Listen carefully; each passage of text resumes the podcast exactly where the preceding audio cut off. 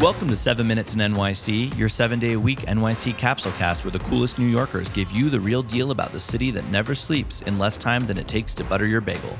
Hosted by Alex Mitow of Superfine Art Fair. Hello, everybody, and welcome to 7 Minutes in New York City. My name is Alex Mitow, and I'm here today with none other than Daddy Ramazani.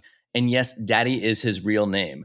Daddy is a New York based director, comedian, and musician who was born in Egypt, raised in Ireland and Atlanta, and now lives in New York City. Welcome to the show, Daddy. Thank you. Thank you for having me, Alex. Uh, it's our pleasure. So, you've lived all over the world, right? So, tell us, do you remember the first day you got to New York and like what was that experience like for you?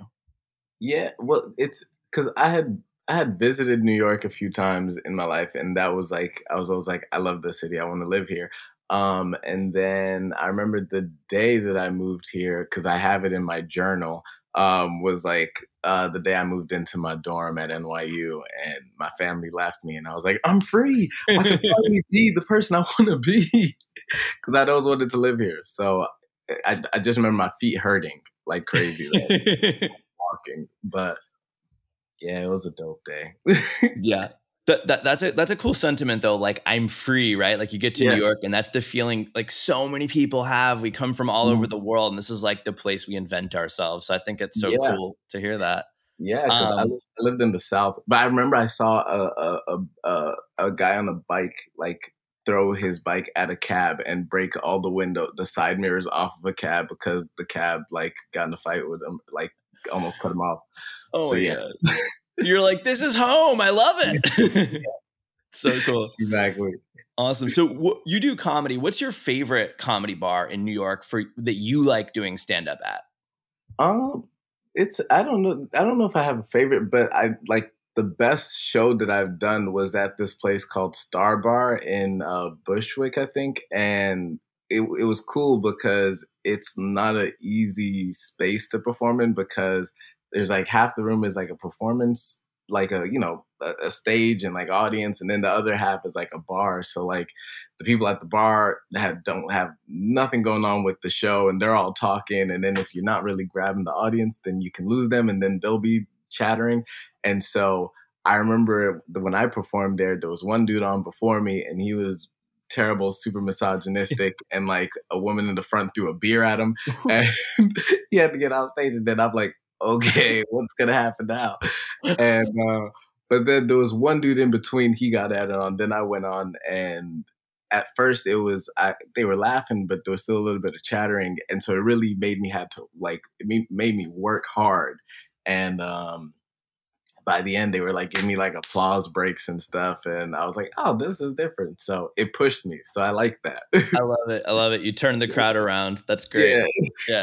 So we were chatting for our listeners. Daddy and I were chatting before we started recording. I actually uh, heard Daddy perform uh, last month at a, a, on a roof in Bed Stuy, Brooklyn, and we were talking about how that was kind of like both of our first times like out doing stuff. You said that was your first time performing since the pandemic, right? Yeah, yeah, that was the first like real show. Otherwise, yeah. it was all virtual. yeah, honestly, guys, I wouldn't have guessed it. I mean, you killed it. Oh, and so, how did that feel though? Like coming out in person with a bunch of people? It felt good, but at the same time, I was like, I can see I haven't done this in a while. Like, I because you know, for you, you're like, but for me, I was like, I know, I know my potential, and and my brother is like my coach. He always gets on me after every performance. He's like, "Why did you do that? Why did you?" like the, the, the coach in Rocky. yeah, yeah, exactly. But at the same time, I was also just like, um, I didn't put so much pressure on myself because I was like, this is the first show. I'm just excited to be around people again. Uh, I remember just getting in and like, you know, seeing people with no masks. And I was like, oh, I guess I can take mine off, you know, like that moment. yeah. I, I actually saw you guys come in because you came in like I think it had already kind of started a little bit, yeah. and I saw you guys come in and kind of like think about taking your masks off because you were in the back. You're like, okay, and you did it. I, I, I saw that. It's too funny.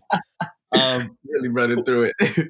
so I want to hit on something here. So I know you have an amazing short film that you're creating and funding, and I know yeah. that I can't say the name, but you can. So can you tell us what it is and what it's about? It's funny. I was with Harkness the other day, and he was like, "How's um, how's how's?" And I was like, "I know what you want to ask." yes. I'm making a short film called Super Nigga. Um, I love the, the name. Uh, people are always like, "Are you sure you can call it that?" Like, what are other people going to call it? Like, they got to figure it out. It's like niggas like Kanye and Jay Z. Um, but uh, yeah, it's a it's a dope blaxploitation and superhero inspired romantic comedy. I always tell people it's like a black Lois Lane and Clark Kent love story, but told from the Lois Lane perspective. Um, yeah, we're doing a Kickstarter for it now. Um, we're in the last eight days. We I think we have like eight thousand left to raise, wow. which I'm like perfectly fine. Um, and it's dope. It's cool because I'm seeing like people really get behind it, and there's like a community that's excited for it. And for me, it's just something that's been in my head for years. So I'm like, yay, y'all care. I love it. So you need eight thousand left to fund it. And guys, what if, if there's two hundred of you listening out there, and that's like forty bucks a piece? Come on, I'm gonna go on after this. I'm giving like fifty bucks. So get on and give the money. Come on, it's right. eight thousand dollars. It's not that much. I love exactly. it. Yeah. Sometimes people get on me. They're like, "I only donated twenty dollars," and I'm like, "That's uh, that's more than enough. Like that adds up if if you have other people donating too." So, Absolutely. you know, I would say even a dollar makes a difference. Absolutely. And and for our listeners out there who might be under the age of 28 or so and may not know what blaxploitation films are, can you tell us what they are? Like what this Ooh. references? Yes, yes. So, so, I mean, some movies to know are Superfly, uh Foxy Brown. Basically, it's uh movies movies from the um, 70s where um black filmmakers were kind of well not not just black filmmakers but films made by black people and some were made by white people which a lot of people don't realize um were made on super low budgets but really had like a black um black afrocentric um, black rebellious type of roles and vibes where um, it was all about putting black characters in front of camera kind of sticking it to the man all these social justice stories. Um, a lot of them are way over the top but like you know the ones that make sense are the key ones to watch are shaft uh, the mac and uh, superfly really. Um, you know a lot of these kind of paved the way for modern black filmmakers, although they might be controversial now, but they paved the way for black filmmakers because, you know, you had a guy like Melvin Van Peebles, um, Gordon Parks, who kind of got their shine because these were guys who had done stuff that should have been getting them funding, but studios weren't supporting them. So they eventually raised their own money, you know, made these movies on a hundred thousand dollar budget, five hundred thousand, and yeah, made magic that eventually made millions, and it became like this cool trend um, of movies, and yeah. It uh, inspired like Snoop Dogg's aesthetic. Basically, anything that you see that's got like a pimp, or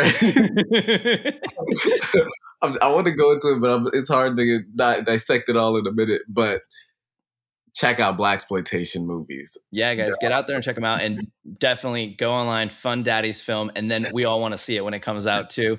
Yes. We're gonna be we're gonna be right back to hear about Daddy's craziest NYC stand up comedy experience, but first, a message from our sponsors.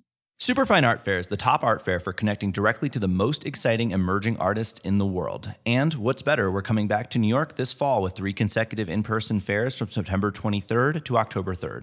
Learn more about how to apply as an artist at www.superfine.world. Limited quantity all access passes go on sale on August 1st, so stay tuned to Superfine Art Fair on Instagram to get yours. And we are back here with Daddy. So, Daddy, I'm sure you've had some crazy experiences doing stand up. Is there any one that takes the cake for you? Oh, man. Okay, there's two because they give both sides. Cool. One is I have this joke where I usually, um, like one bit, one of my main jokes in my set where I, I started off like, I say, like, you know, is it still fun to be white? And which you saw um and uh and i go into like just dissecting like you know being white now versus in the 1600s and stuff and um and i said i remember one time when i was developing the joke i was at an open mic and i get off stage and then the guy after me is like an older white guy and the first thing he says on the mic is I don't feel bad. I did. It's still fun to be white. I didn't do shit, and just starts going in, and everyone's just like, "This is weird." And I was like, wow, that really made you upset. And I didn't really care that, but that's that that's not really a heckler moment, but that was like one of the first experiences where that happened. Then two nights ago was the real first heckler moment, which was I was performing in a black venue, and but it was like it felt like I was performing for like aunties and uncles. Like it was weird uh, vibes, and everyone was like super much much older. And so already I was like, I don't know how they're gonna feel, but I was performing and half the set was going good. Then I started addressing racism and like things that white people did, and they weren't laughing. And I was like, oh damn, y'all really like white people. And then they were like this group of like aunties in the corner just drinking their wine were like yes we're not racist and i was like what i didn't say that and then one was like white people have done nothing to us we did it to ourselves and i was just like oh. i didn't know what to i was like if i can get out or something so it was weird and like the rest of the set was kind of rocky and by the end i was just like i have no enthusiasm right Bye. but that was weird. And but then I performed the next day, and then everyone was like, they were crazy. yeah, that'll throw you. That's that's funny though. Yeah. yeah, that was a good joke. Did you you did the one with the time machine bit right? Like. Yeah, yeah, I, I, like that. I like. I mean, I, have actually quoted that a couple times since ah, then. That's great. Cool. All right, guys. It has been seven minutes in New York City with Daddy Ramazani. And you should definitely keep up with Daddy on Instagram at Director Daddy. And of course, donate to his Kickstarter, which will be in the notes. Daddy, tell us one more time what's the film called? The film is called Super Nigga.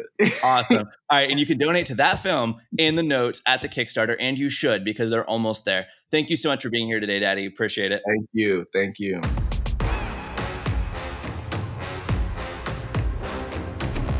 We've also enjoyed being here with you today. Listen in every day, seven days a week, for more of our conversations with the movers, shakers, and culture makers of the city that never sleeps. Follow us on Instagram at 7 Minutes in NYC and be sure to post or story anytime you're listening. You can find us online at 7minutesin.nyc or 7minutesinnyc.com. We highly encourage you to get on our mailing list for all kinds of fun New York offers. We also send out the weekly schedule of guests every Sunday, so that can help as well. If you're enjoying the show, we'd also appreciate it if you could leave us a review on Apple Podcasts or on your preferred listening platform. That helps other listeners just like you find 7 Minutes in NYC and enjoy our guests' amazing stories. Until next time, New Yorkers and Globetrotters, get out there and make today count.